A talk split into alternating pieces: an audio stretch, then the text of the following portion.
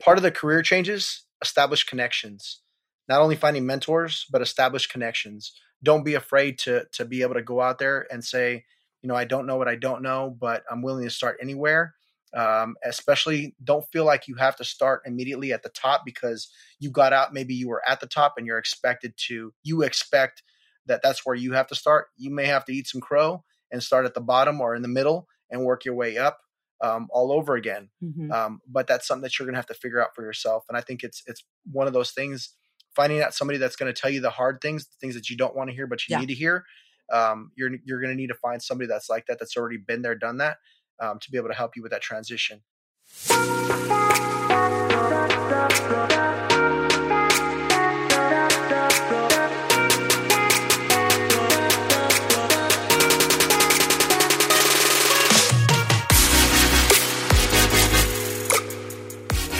My name is Veronica Cisneros, and I am a licensed marriage and family therapist, a mama of three girls, and married for 23 years.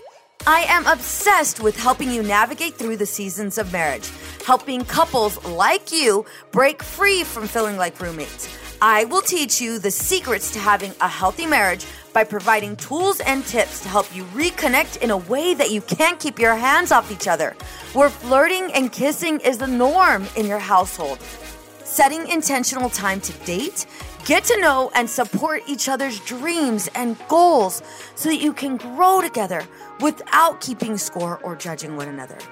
Where you feel seen and heard even when you disagree where arguments end with mutual respect and understanding, where you work together to build and strengthen your family so no one feels like they're carrying the weight of the family on their own. These are the necessary skills your children need for you to model so that they develop healthy relationships and thrive in life. This is the Empowered and Unapologetic Podcast.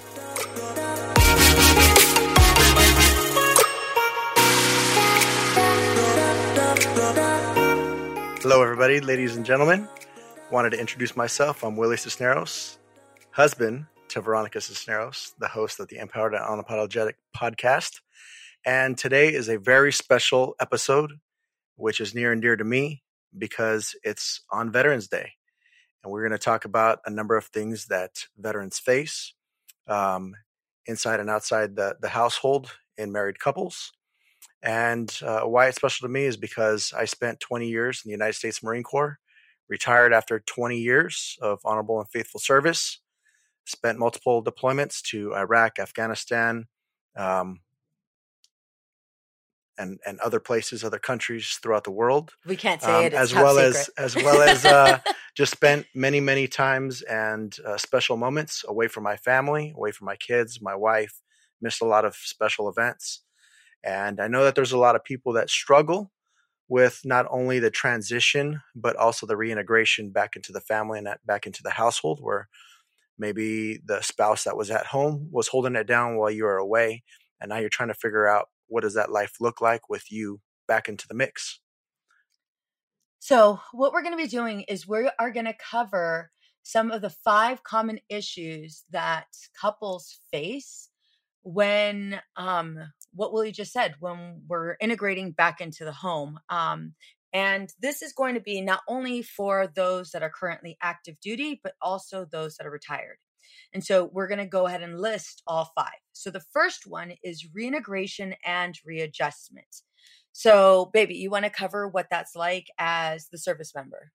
Well, just uh, for clarification, it's not just retirees; it's also those those military members who have previously served in any of the armed forces and um, and did so proudly. Mm-hmm. So we want to also thank thank those veterans as well. But reintegration and what does that look like from the service member standpoint?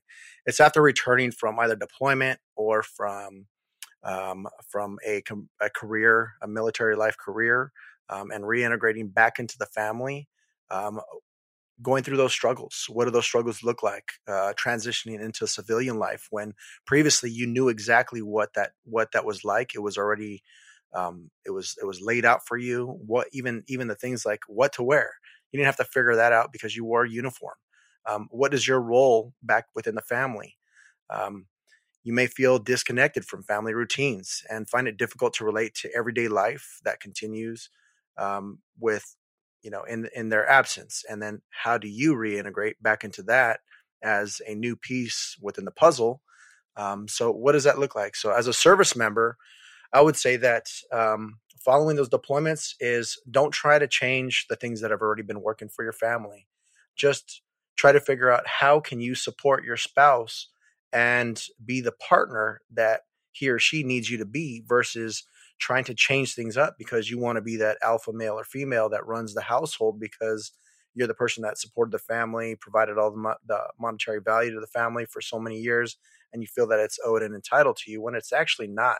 There was another piece of that that puzzle that was helping out the family, and now you're just finding yourself part of the family dynamic. So, um, figuring out how you can best support one another versus becoming adversarial and trying to be a uh, control uh, a person that's in control.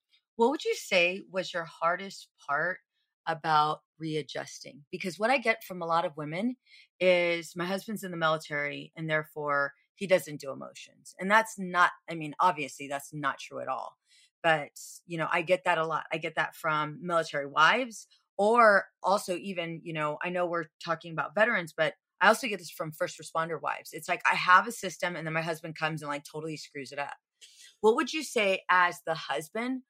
What would you say was the hardest part? So, like coming back from Iraq, mm-hmm. coming back from Afghanistan, coming back from Okinawa, what was the hardest part? You didn't see us for like seven months straight, unless it was on Skype. Well, some of those were were different dynamics. Um, where one was a defensive posture, it was um, showing our our presence in in different parts of the world. Where other ones was uh, I I served in a combat um, in a combat zone, so my integration back into to the family again was significantly different. Um, I came back with with trauma of my own um, that I was dealing with, um, where I almost died on two separate occasions, and um, so the the shock of of many many things like I, I, found myself not wanting to be around certain smells certain types of people uh, large groups at public areas. So some of those things that my that you know spouses don't normally deal with um, you know some of those emotions start to set in when you're stagnant and when you're not doing anything so when military members are constantly at a um, high adrenaline rush, uh, just 100 miles an hour every single day, that drowns out those emotions, those feelings, those things that you've kind of dealt with for so so long, because all that stuff is just it's fogging all that. And then when you finally do settle down and you're done, and now you're transitioning out, now you finally have to deal with all those um, those suppressed feelings, those um, that feeling of brokenness, the lack of of purpose, um, re- refiguring out what is your purpose in life and what are you going to do for the rest of your life. Um, are you going to be able to provide for your family? And not all people are, are not all service members have that have that challenge because some of them figure it out before they get out, so the transition is easy. Um, some of them go into something that transitions pretty easily, so like law enforcement, first responders, and going into uh, service types of, of fields like that, which are easy because it's very similar and um, like the military. But those that don't figure that stuff out and they want to just take time off, six months, a year off, whatever, because of they've they've just done it for so long, that's where it becomes hard because now you're st- stuck in this funk of just dealing with, you know, what the hell is this going on with me? Why am I just watching a commercial and I just start crying or um, you know things that didn't bother me before are I'm, I'm um, i'm short fused um, so a lot of those things you just you you end up confused um, you don't know how to deal with those emotions and trying to deal with it on your own whether it's through medication through um, alcohol abuse or other types of um, abuses and and and habits that you develop you got to find out you know what are health healthy habits and coping strategies that will help you manage your days and and get through this. Did you feel like something was wrong with you when you came back home? Did you feel Definitely. like did you feel like, you know, you've been on like this constant alert, like you're completely hyper vigilant mm-hmm. every day, all day. And you come back home to oh my God, we haven't seen you in forever. And we want to go and show you off to all the places. Maybe not show you off, but like, holy shit, remember them times that I've gone to every single event and I didn't have a husband? Like now I just want to take you to every single event and experience like feeling like the couple. And I want to go out and I want to take the kids to Disneyland because I've been taking the kids to Disneyland all by myself. And now I want to go out with you and I want to go ahead and do all the things because I want my family back. I want Correct. my family back. But when I get my family back, and you want it to be normal like it was. Yeah, before. I want it to be totally normal. But when I get my family back and when I got you back, babe, we could totally make eye contact. You don't have to stare at it. You're like totally in it. If you guys aren't watching like the YouTube, well, he's like laser focused on the damn screen. But we could totally I'm like looking at you the whole time.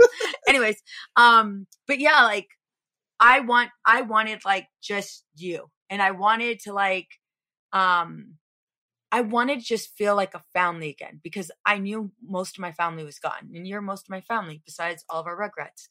And like when you came back home, it was like, okay, he's home. We're going to do all of the things. And then you came back home and it was like, oh, wait a minute. You're home, but like you're not home. And a couple examples for me was like you would come home like and the you're saying goes the lights on, but nobody's home at times. Well, kind of, but there's so like, many there's there's there's thoughts that are running and racing through your head as a service member and you're Yeah. trying to figure out like how can I be normal? Am I am I acting normal? Am I is she noticing or he noticing my hypervigilance yeah, and the fact that I'm looking at every single exit and when I sit down and that I'm not comfortable where I used to be able to just sit anywhere in a restaurant yeah, or in a public space that now I feel like I have to sit with my back to the wall, which I still do to this day. yeah, And my wife and my kids know that now because I've shared that with them, but they didn't know that before. There's certain people that I profile. I profile when I go into an airport, when I go into a public space, into any uh, major events, concerts, things like that. And I'm, I'm looking at, you know, it- it's just now there's a different frame of mind when I look at just life differently because of my experiences and because of the trauma that I've been through. yeah, So it's it's sharing those things that I've been through that I think that some spouses where they fail, service members, especially those that have been through through some type of trauma or through combat, that they they fail to communicate is are those things. They they they don't share with their with their loved one um, what they need and how they can baby step baby step back into normalcy and Yeah. what that looks like or what the expectation of what normalcy looks like from their spouse and what they would like to see and then and communicating where they're at that sp- that service member is communicating well this is where i'm at and it's going to take me some time to be able to get there because right now i'm not ready for where you want me to be yeah. um, because of what I've gone through. So I need you to understand that and work with me. And I think for both of us, like I know when you came home, you were trying to protect me and not share with me, you know, not share all of the things and all of the struggles that you were going through. But I would, I would see it when you would like grasp the, you know, the steering wheel when you were driving and there was an oncoming car with headlights. You know, I would Mm. see it, and I knew to see it. I knew to look for certain signs because, again, you know, because of what I do. But like when you came home, you're like, I could give two shits about saving. I'm all about like spending. And you were like, everybody, like, I'm, you know, I'm going to buy this for the kids. And it's like, babe, we already have it. And it's like, I don't give a shit, but it's not you. And it was just like, dude, no, for real, like, come the mm-hmm. fuck down because I just saved. And you're like, and it was a struggle for me because it was a level of independence I had to have while you were gone. And then now I'm, I struggle, I was struggling with respecting and maintaining that level of independence, but also sharing those roles. I had a systemized plan for the kids. We went to bed at a certain time, mm-hmm. like we ate at a certain time. Babe, I cooked like every single night. I was cooking. That was crazy. I know it doesn't happen. Don't even think about it. It's not going to happen anymore. But Let's just act like I'm a deployed. or we cannot, Act like I'm or deployed. Or we can. I listen. I served cooked. my time. I served my time. It was fun while it lasted. It was. It's not fun anymore. But yeah, it was like all of those things. Baby, are you having a hard time with down? yes, I am. I'm not. This is painful. I'm beat up. Okay, hold on. Didn't on. I say 20 years? you guys look at him. His ass looks like he has I'm- like ants in his pants. All right, baby, sit right here. Sit right here. You want to sit on There's here? no sitting. There is. You can sit there. Oh my god. So, anyways, back So to what I was saying. But yeah, there's like This this. sucks getting old. if you're getting old, I'm getting old. But anyway, there is, there was like all of this, like all of this independence and all of these systems that like kept us in survival mode that really like, like when you came back home, I did struggle with sharing the responsibilities. I did struggle with supporting you as a father. I did struggle with with letting go of those reins because I had done it a certain way and that way was working for me and for the kids and I didn't know how to step outside of the role. And that for myself was a really big struggle Giving up control. well it was giving up the control but like there were so many assumed responsibilities while you were absent that readjusting to like the shared role um i'm not gonna lie i just i didn't want to give it up and i didn't want to give it up because it's like well this shit is working and then you come in the picture and i love you and i want you in it however i'm not sure how. I want you to give it up in a different way. Oh my god, babe. Of course. Sorry, you guys. Um. Anyways, can we just be professional? we are. But anyway, like it was, it, there was there was a shift in roles, and that was a really really difficult shift. And I want to make sure, obviously, we're highlighting it just because that reintegration and readjustment was huge. Yeah. And then we speak about, you know, you brought up um like you being a retired Marine. Like for me, it was holy shit. Although I wanted you like I wanted you back and I couldn't do any more deployments. When you told me like, no, for all I'm retiring, we're like literally driving to the ceremony. We have family in the back following us. It was like I was still adjusting to wait a minute, my husband's no longer You gonna don't be have the audacity to ask me, can we change our mind? I may have said that. Okay. Why are you bringing up old shit? I may have said that. But, anyways, um, yeah, there was like a huge adjustment too, because it's like, wait a minute. Can you still wear the uniform? Do some role playing? yeah, why not? Can you still wear the uniform? But there is like a community, and you feel like there is this grieving process of also losing that community because I'm no longer a part of something. Yeah. You know what I mean? Like, did you feel that way too? Like you're no No. longer with retirement. No, You don't. Well, I, it's a different community. I know, but I thought It's you were, a- I, like- baby. How are we in the same car and somehow you just like jumped out the car and left me in the car by myself? you didn't miss the community. You didn't feel like you no, lost I, some I did. I I, I like miss that it. camaraderie. Every time I, I go back on base, I I miss it. I miss Yeah, I miss being out there with Marines. I miss that's what I'm talking about. Okay, now you're back in the car miss- with me. I miss the communication with Yeah. them and just bullshitting with them. And there's just they're just It's cut different. from a different cloth yeah, than your average person. And, Yeah. and just it's it's different. Um, yeah, I don't know. Marines are sick and twisted, and the humor it goes along those lines. And I just I I I you miss being around that because you don't find that in everyday society. You No. may find that in like uh, law enforcement or fire departments Yeah. or construction sites, um, areas like that. Yeah. but you're not going to find it in a lot of a lot of other areas. And I found out that that the hard way. yeah. Um, So that's what it was like for you. yeah, So another issue that couples face, um, the the service member as well as the spouse, is mental health issues. You want to take that on? Sure. So, as a service member, I would say that many veterans deal with mental health issues. Um, many of them, the ones that, that come up to come to mind for many civilians, is PTSD. Not every veteran has PTSD, but many of them do. Um, and PTSD, especially for those that are combat related, um, it, it it takes a lot of work. Um, there's a lot of depression that's associated with depression and anxiety um, always feeling anxious, feeling sad moments, highs and lows, uh, which can be triggered by experiences during their service. These conditions can affect their behavior and emotionally um, emotional availability within the family. Um, so their ability to take on additional emotions because of Yeah.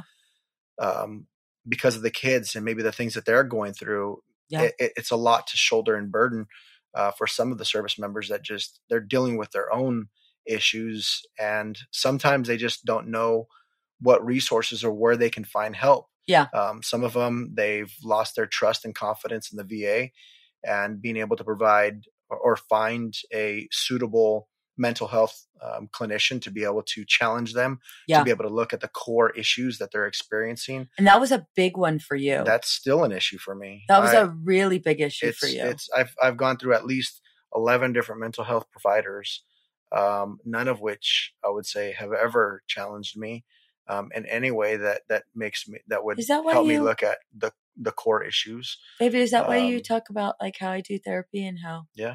Really? Yeah. You want a therapist like me? Yeah. Really? But I can't use you though because it's a dual relationship. We Well, you can use that. me in other ways though. Yeah, Mhm. okay, back. Sorry, back to the. Back, okay, all right, all right. Anyways, I got excited. Anyways, Uh, um, yes, PTSD, depression, anxiety. yes. How is that? I would say that. How there does was that a- there- impact the so- existing active so duty one of the service so member? quick story with with regards to mental health Yeah, i never thought that this would ever happen and i thought i was the only one that ever dealt with it i've talked to two different people three different people Service about members? this service members that Okay. retired Yeah. and they experienced the same exact thing so um the issue was so as you transition you go through a final physical and you do all that stuff while you're in and then when you get out you go through a contractor from the va that after you submit your claim they send you to go get evaluated by um, providers out in town. They're, they're people that are contracted with the va some of them are for veterans some of them are against the veterans because if they pay more out to to the veteran then they get less money. If they save the va money then then the contractor gets paid more money because they're saving the va money. That's the way a lot of it works. Um, so i ended up going to a mental health provider and i was like and a buddy a guy that i ran into while i was in had told me kind of this is how the the um, the evaluations work. This is how you can get through a lot of your your tests and your stuff to be able to get a higher rating. And so i thought i was going to be gaming the game and i thought that this was going to be the case for me. And so i go to my this is probably one of my second third fourth appointments and it's my psych evaluation. And i'm like oh yeah i'm going to act crazier you know cuckoo cuckoo for cocoa puffs and Yeah. I- i'm probably to have to fake the funk. So i go in there and get asked you know i'm filling out documentation and i provide it to the doctor and he looks at my my assessment and he starts asking me questions and he's like and then he starts like asking more questions than what was listed on there. And i was telling him the truth i thought i was going to have to like say more and embellish more on certain things and i found that i wasn't and in the middle of when i'm getting evaluated i'm i have this feeling of brokenness that i had never felt or experienced before in my life and I left that day. Um, I realized I didn't realize how much trauma that I had been through and how much how broken I was psychologically. Um, it was probably the biggest feeling of defeat that I had ever experienced.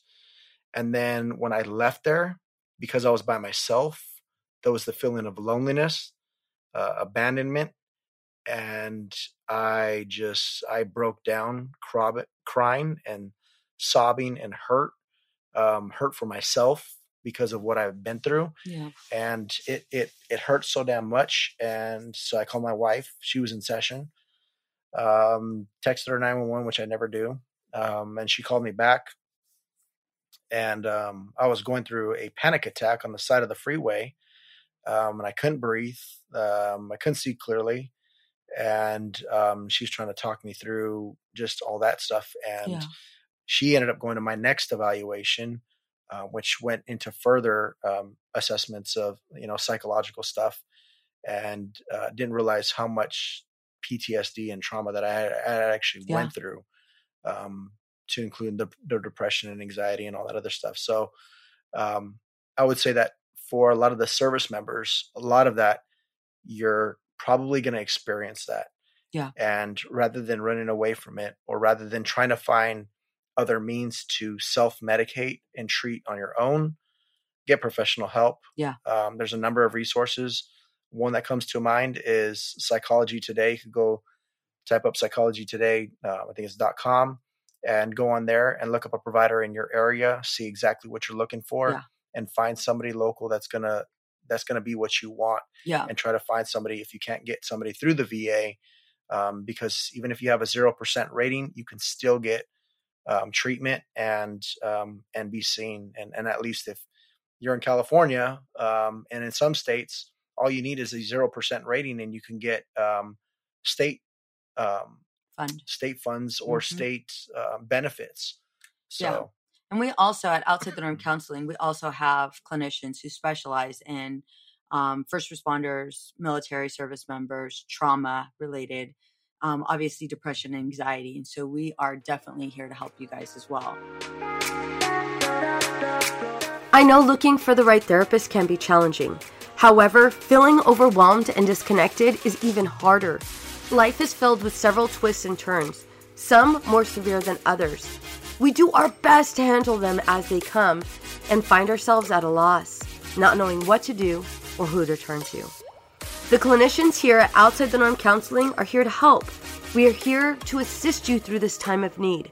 Together, we will identify your strengths and goals and teach you healthy coping skills. Together, we will develop a plan to help you live the life you want to live. Our team is compassionate, genuine, and we take a great deal of pride in providing an empathetic, non judgmental approach to all of our clients. It's time! You've waited long enough, whether it be for you, your child, or if you're in need of a couple session. We are highly trained clinicians ready to guide you. Schedule an appointment now by calling 951 395 3288. Again, that number is 951 395 3288. We're looking forward to meeting you and being a part of your journey.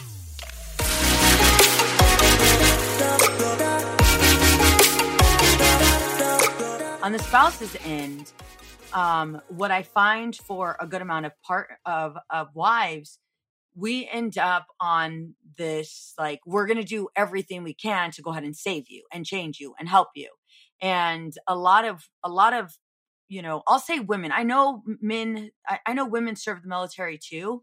Um, obviously, that wasn't the case for Willie and I. Willie served, so I'm I'm speaking about you know my experience but one thing I find often, especially in um in heterosexual relationships where the you know um where let's say either one of the members um either one of the partners deployed or were in the service is the partner that is not in the military tends to be that support system.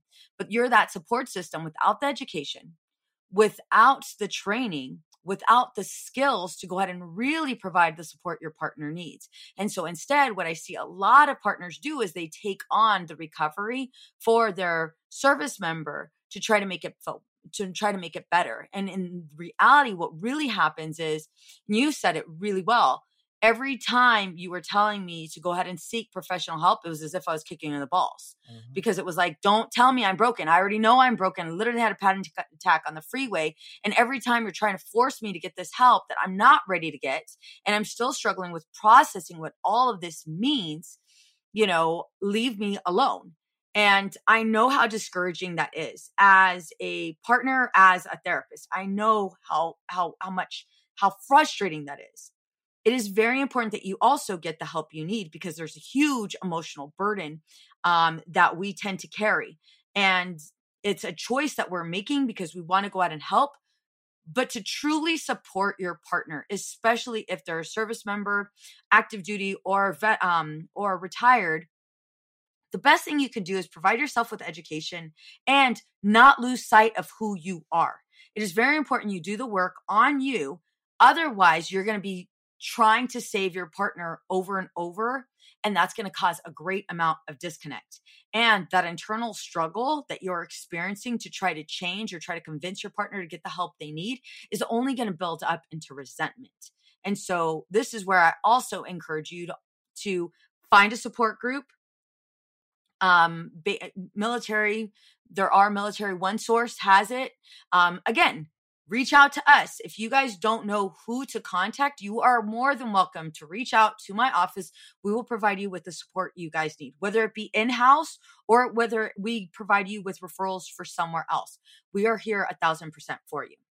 Another um, issue that couples experience is communication difficulties. So for veterans, uh, for service members, veterans might struggle with expressing expressing their feelings and experiences, particularly those associated that that are with trauma. Yeah.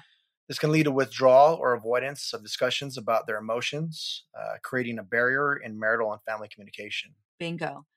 Um, this was this was a struggle for us when I was trying to get you to get the help. You know, babe, go to groups. You're like, I don't want to fucking go to a group. And I'm like, babe, go here. I don't want to fucking go there. Babe, I know a really good EMDR therapist. And I I remember once I stopped trying to change you and once I stopped trying to fix you and I was really there to support you, that's when a whole bunch of things just started to change and you slowly started to open up to me. I initially was personalizing that. I felt as if you were keeping all of these things from me. And I felt alone. And I'm watching my husband struggle. I'm watching my husband deal with all of these, all of these feelings. And it felt as if he was pushing me away. And me personalizing that only continued to push you away because it was like, this isn't about you. I'm struggling with this. It has nothing to do with you. I'm trying to figure this out myself. If you just let me figure this out and support me in your be here for me and try to understand it, then I'll be able to go ahead and understand it myself and then share it with you.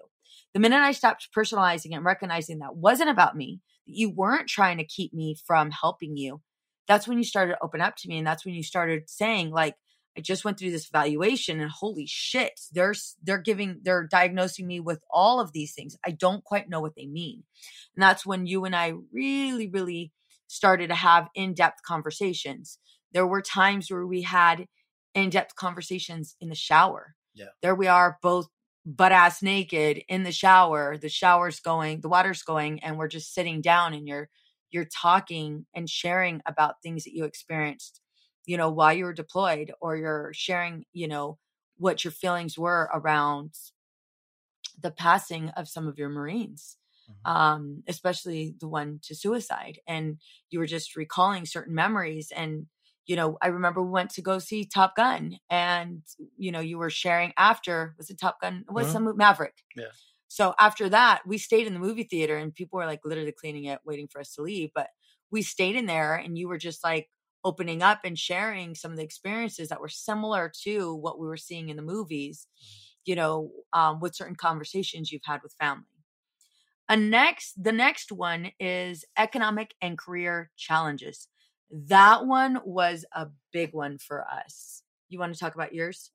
Yeah. So, kind of transitioning from the last conversation or the last thing, which was communication yeah. and career challenges, I would say that that part of the issue is is trying to figure out when you do find that that therapist um, and you do finally have the ability to open up one of the things that i would say that that we are missing from in mental health is experienced mental health providers that are also veterans um, yeah. so if anybody's looking for a transitioning career field and has already you know gone through this as a as a veteran and if you're looking for something you can do and still want to be of service to others that one would be that would be good. an amazing career for you to to go into if you want to still help others that are because you understand what they're going through and it won't be just helping them it's also helping other people that are like them such as first responders um, that are also going through those transitions because of some of the trauma that they've also been through. Yeah.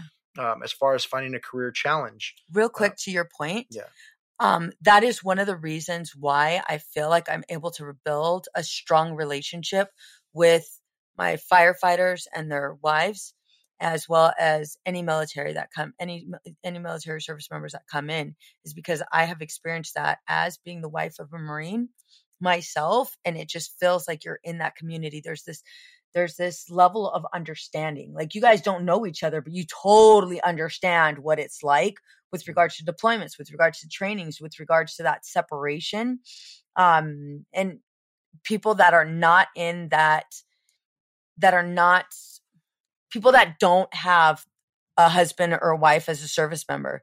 Um, I don't think they can make that connection. Yeah. It, it's so different. Sorry, economic and um, career challenges. So for the service member, it's transitioning to a civilian career, um, which can be challenging for veterans, as they find they might find that it's hard for them to translate their military skills to the civilian job market. You know, what is it that I'm going to do? What what do my job? You know, I was just a, a trigger puller, or Yeah. I just pulled a string and watched the cannon go boom. Um, you know, I did all these things that to me don't correlate to a job out in the market. Well, there's all the intangible skills that you develop too as a veteran, which are going to be the things that they can't teach in in the job market, in the civilian job market, which are your leadership abilities, your ability to work as a team, to get everybody to go in the same direction, to be able to mentor and and mold individuals and bring out the best best uh, qualities out of them. Um, and those are the, the the things that oftentimes that management um, has has challenges with because there's people that are unwilling to have those difficult conversations with folks that aren't pulling their weight, that aren't doing their job, and in in the military, that's not a difficult thing for us to do. We're constantly called out on on our on our shortfalls, and it may not be in the best way, and that's where you are also going to have to work or figure out Mhm. um, that challenge is is finding that happy medium and not going from being such an authoritative figure, but learning how to uh, change and be a chameleon in the market, um, and figuring out how to how your leadership style will best suit the job market that you're going into, and figuring out the people, being more of a of a of a people person, which is something that I had to learn because, I mean, clicking off safe. I was a former drill instructor, did it for many years, and boy, I neutered some. Um, plenty of folks when when I was uh, Allegedly. a, a civilian Allegedly. and wanted to choke the shit out of somebody um, many many times but i had to figure out that that wasn't the best way to handle those situations so Yeah. um, leading through i mean there, there may be also some other challenges leading through periods of unemployment Yeah. and trying to figure out what the hell am i going to do when i grow up what kind of job am i going to go into what is something that is best and most suitable for me given the skills that, and abilities that i currently have right now and where I'm going to be able to transition into that, and it's not going to be such a challenge for me. Is it going to be something that's going to give me that purposeful um, living in life where I'm going to feel proud of what I'm doing? Because before I was doing stuff for others, for the country, yeah. for my family, and am I going to find that purpose again, um, or am I going to keep on job hopping?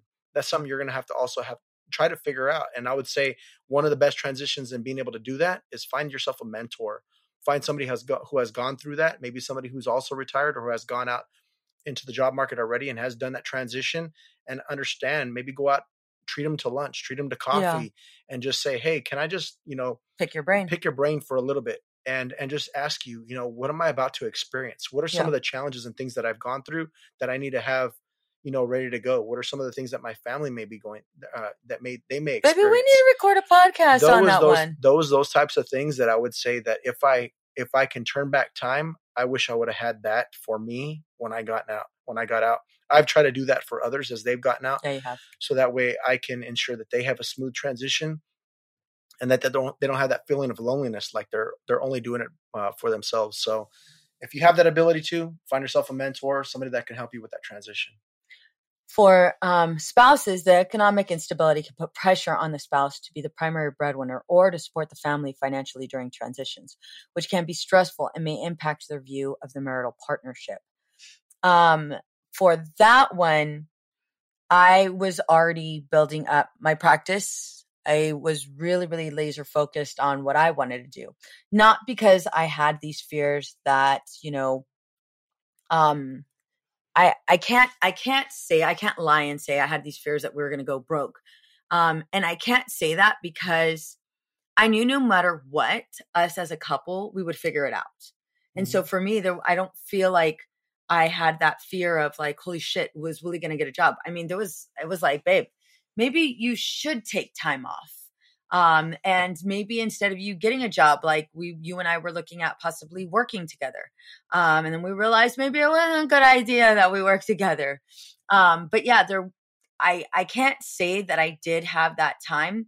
And one of the primary reasons why is because I was very focused on what the hell do I want to do with my life? And, um, for me, you know um, opening up my own practice um, and and doing my thing was something very very big. And so one thing i would definitely give um, as feedback for spouses i understand with this transition it's scary because you've had this consistent money come in over and over.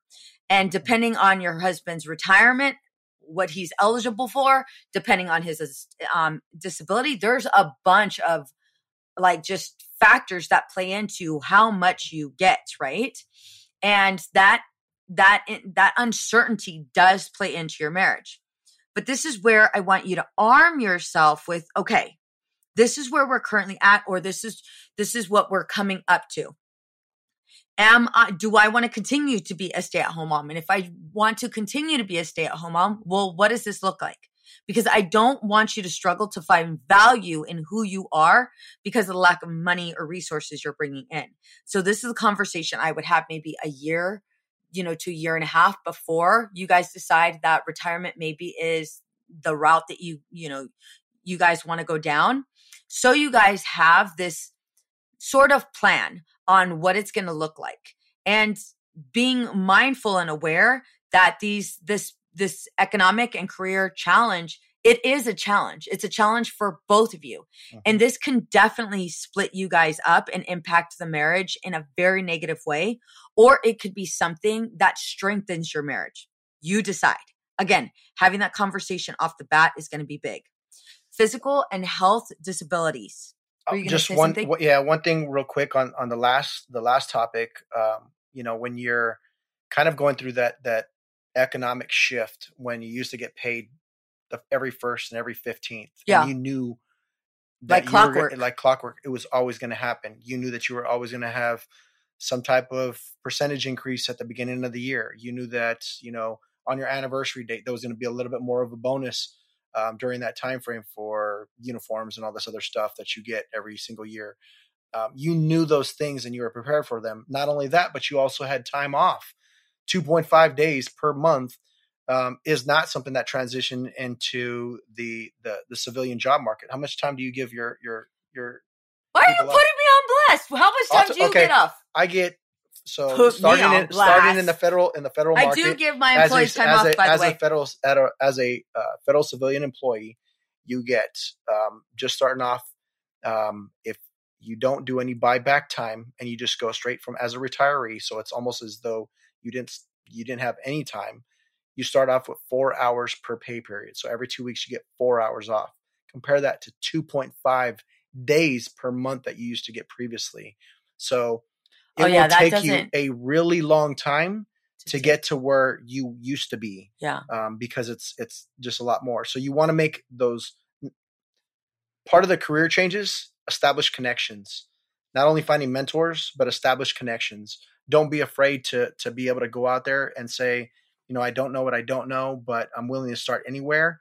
Um, especially don't feel like you have to start immediately at the top because you got out maybe you were at the top and you're expected to you expect that that's where you have to start you may have to eat some crow and start at the bottom or in the middle and work your way up um, all over again mm-hmm. um, but that's something that you're gonna have to figure out for yourself and i think it's it's one of those things finding out somebody that's going to tell you the hard things, the things that you don't want to hear but you yeah. need to hear.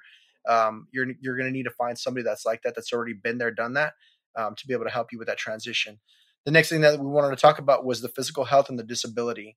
So for service members, veterans might face physical injuries and disabilities, visible and non-visible, um, that are stemming from their service, which can alter the family dynamics due to increased care needs and adjustments to physical limitations. I'll tell you right now, I'm 100% total permanent disabled.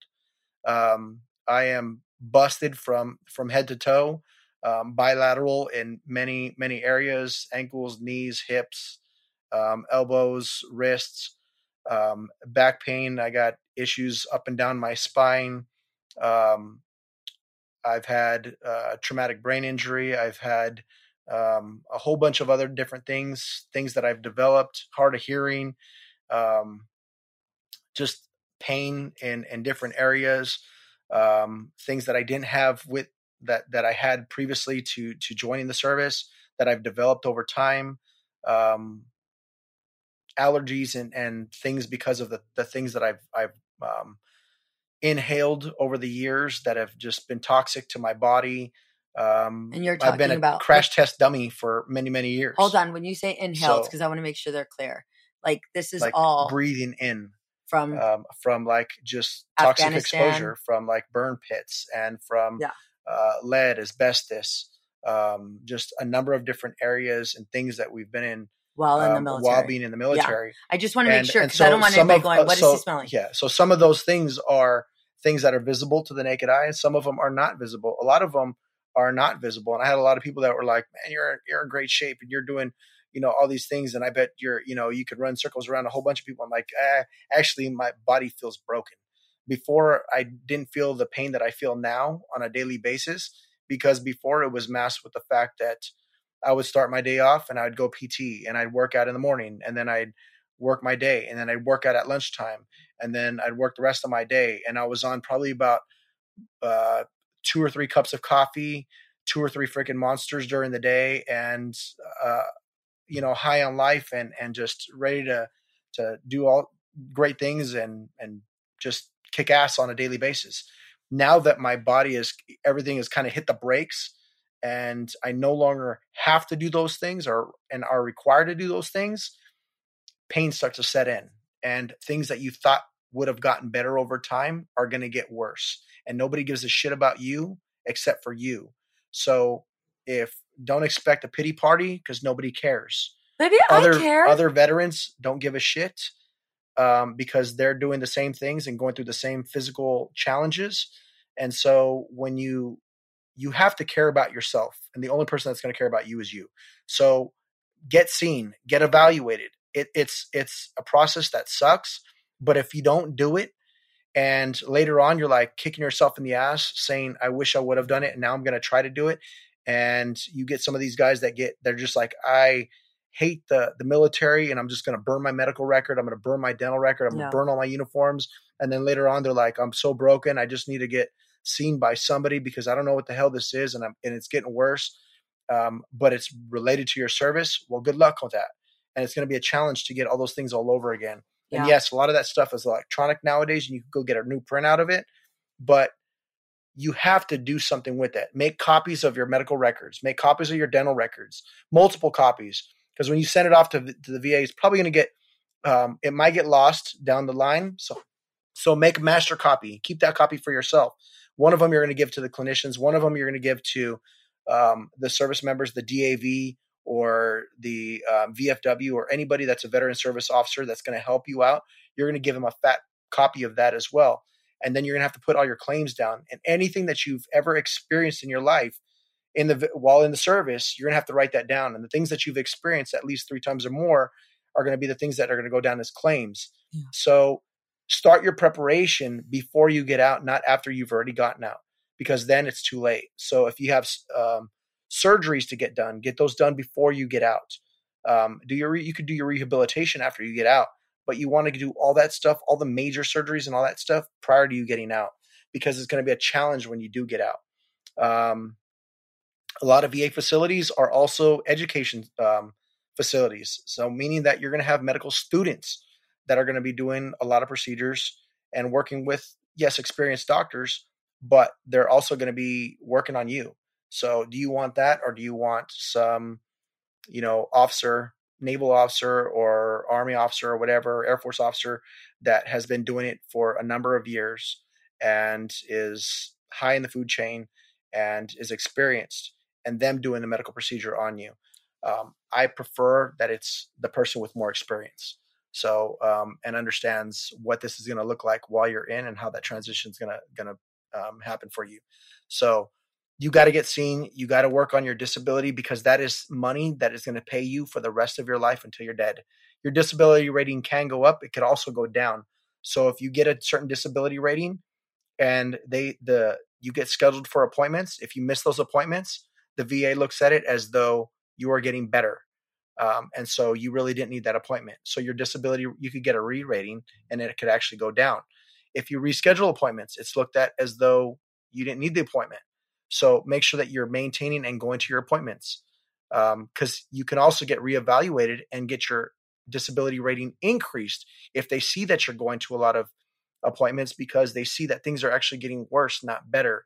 And then you can get a higher rating. So if you want any advice on this, uh, please reach out. I'd be glad to help any veterans that are out there that need this this information that can help them, um, especially through this transition, because you know that economic portion of of, of the piece of, of, the family, that's something that can really really help you. And and your disability is tax free. Um, Uncle Sam can't take that. Um, that's money that's owed to you for the rest of your life, and depending on what your rating is, you may also be taking care of your family for the rest of their life. Mm-hmm. You may be sending your kids off to college for free. Um, and and so that's that those are just some of the benefits of that i know it's not everything but it's something it can also help you out so you're not paying um, taxes on your home. Mm-hmm. um, it'll help you with being able to get into state parks and getting uh, fishing and hunting licenses and a whole bunch of other benefits that are are out there for veterans. So take advantage of these things. Um, that's all i have.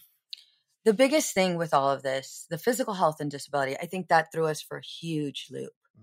Um, Willie, when he went to go ahead and get these assessments, like he said earlier, he had no idea it was this bad. And I had no idea it was that bad. Um, you know, I, I, there were a couple times where I noticed Willie would roll out of bed, and it's like, well, I wonder why he rolls out of bed like that. But then I just went around my went about my day, and then I'm in session with the firefighter telling me I can't get out of bed. I literally have to roll out because my back hurts, and I was like, hold on. Light bulb. yeah. like totally. I was just like, well, my husband rolls out of bed, but it can't be for the same reason. And then no shit. After that session, I called, I was like, babe, does it hurt when you get out of bed? Is that why you roll out of bed? And he's like, I always roll out of bed. I can't just get up. I literally roll out. And I was like, no, I know. I see your ass. Chicken? I was like, no, I know I see your ass roll out, but I always thought that that's just the way you got out of bed. I mean, I thought it was a little weird, but I wasn't to make fun of you or anything. And then there were other things that it was like, holy shit. Like when he works out and he works out hardcore, like he can't, he can't, he can't do certain things anymore. And then like all of these things that he mentioned, it was like, holy shit, this is real. This is really happening. And that was a huge adjustment for me because for me, and this is why Willie stressed on like the things that you see and don't see. Like for me, Willie's the sexiest man alive. So for me, it's like he looks great. Thank you. You're welcome, baby. Um, however, this sexy man that I have, there's like all of these limitations. And I'm thankful that he shares them with me, but I had no idea that they were actually happening until he started talking about them. And when he's saying, you know, reach out to the VA, obviously in no way, shape, or form are we saying, you know, for you to like um for you to file a false claim. Like not at all. You have it is very important. Whatever you're experiencing, go to a doctor for it. Go to a doctor for it. Find out what that is. And I have to say, on the spouse's end, if your partner, and I know this part sucks, but if you're seeing all these things and your partner's still not doing you know, the things he needs to go ahead and protect himself, this is where you need to get the help you need. Or she. Yeah, you yeah, you you need to get the help you need because watching your partner in this time of struggle, it is emotionally draining. And so it is very, very important that you get the help you need and you are there to support your partner through this process. When they're ready, they will get the help they need. They they will. Um, and it again it kind of goes back to like trusting. The other thing that i want to make sure i mention is during this time the spouse may need to take on caregiving responsibilities which can be physically and emotionally demanding. They might struggle with the transition from partner to caregiver which can also impact the relationship. And this is where we're going to have honest conversations. And if you don't know how to have these honest conversations, this is where couples therapy comes in. It's not that you're saying, I don't want to take care of you, I don't want to be your caregiver. It's more of this there's a transition in our relationship. And there's a transition from me being your partner to me being your partner and your caregiver. And I'm still trying to process through this loss. I'm still trying to process through the demands of this. And it is okay. There's no judgment, there's no criticism. It is very, very crucial, like I said, for you to have these honest conversations. So, babe, we got to wrap up. What would you like to address? I would say that addressing these issues often requires a multifaceted approach, and this includes open communication, being able to open up about everything. Um, counseling, counseling is something that is is important. I used to frown upon it because it was to me showing signs of weakness, but I, I would say that now as a transitioning veteran or as a, vis- a veteran that has transitioned, counseling is probably one of the most powerful things that you can go do to help you look at some of the core issues that you have that you're facing and being able to help you get through the, some of those those um, those daily struggles. Support groups. Find yourself some some people that have are going to help you grow, help you learn, um, help you see what transition is like, help you understand some of those things before you do actually experience those things, and finding other people that are in like situations so you don't feel mm-hmm. like you're by yourself. And sometimes getting professional help from therapists who understand the unique challenges faced by veteran families. Like I said before, um, psychology today, you can find somebody who is a therapist who specializes in veterans yeah. um, and vet- and specializes in PTSD and maybe some of the things that the unique challenges that you're facing um, as a veteran and in a veteran family.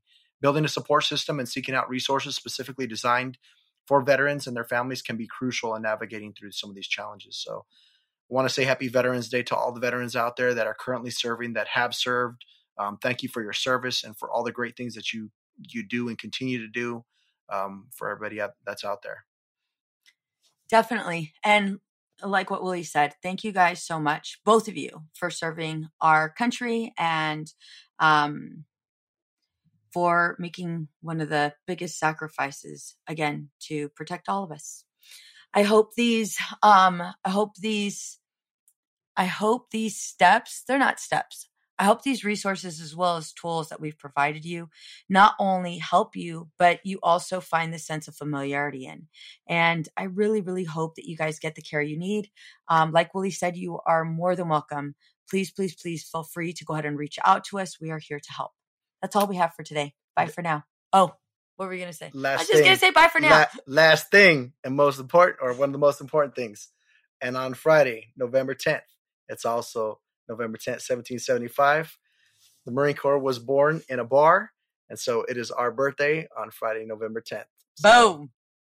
Right. Happy, Happy, birthday, birthday Marines. Marines. Bye.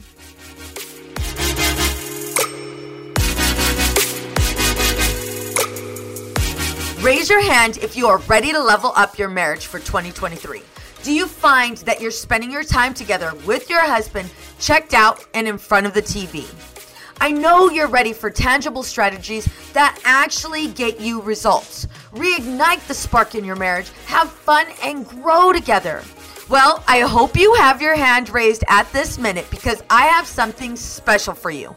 I'm introducing my brand new six question marriage predictor quiz that's gonna give you personalized results to catapult you into the next stage of your marriage journey. That means you'll receive the results to where your marriage can get the best help. If you've got just one minute, head to veronicacisneros.org forward slash quiz. Again, that's veronicacisneros.org forward slash quiz, and you could take my brand new quiz, Marriage Predictor. Get your results delivered right to your email address. Again, that's veronicacisneros.org forward slash quiz veronicacisneros.org forward slash quiz. What's up, ladies? Just want to let you guys know that your ratings and reviews for this podcast are greatly appreciated. If you love this podcast, please go to iTunes right now, write a review, rate the episode, and subscribe. Don't forget to share it with your friends. I'm Madeline, and I'm the host of the Happiest Sober podcast. I got sober in my 20s after a decade of gray area drinking, and the greatest plot twist of all time was realizing that alcohol, the thing that I thought made my life the most happy and fun and exciting, was actually the exact thing preventing me from living my happiest and best life. My mom is 40 years sober, and she joins me on my podcast very often. I like to call her my part time co host, and I also bring you solo episodes where I share my top tips, tricks, and mindset shifts in sobriety, and lots of how to's for navigating all the things sober from weddings to parties to holidays to bachelorette parties to trips. I'm also joined by so many guests who come on and share their sober stories, and they're all so, so inspiring. I'm here to show you that life doesn't end when you quit drinking. In fact, it's very much the opposite. And no matter what your relationship was with alcohol, life can be the absolute happiest when you're sober. New episodes come out every Tuesday. You can listen to Happiest Sober podcast wherever you get your podcasts.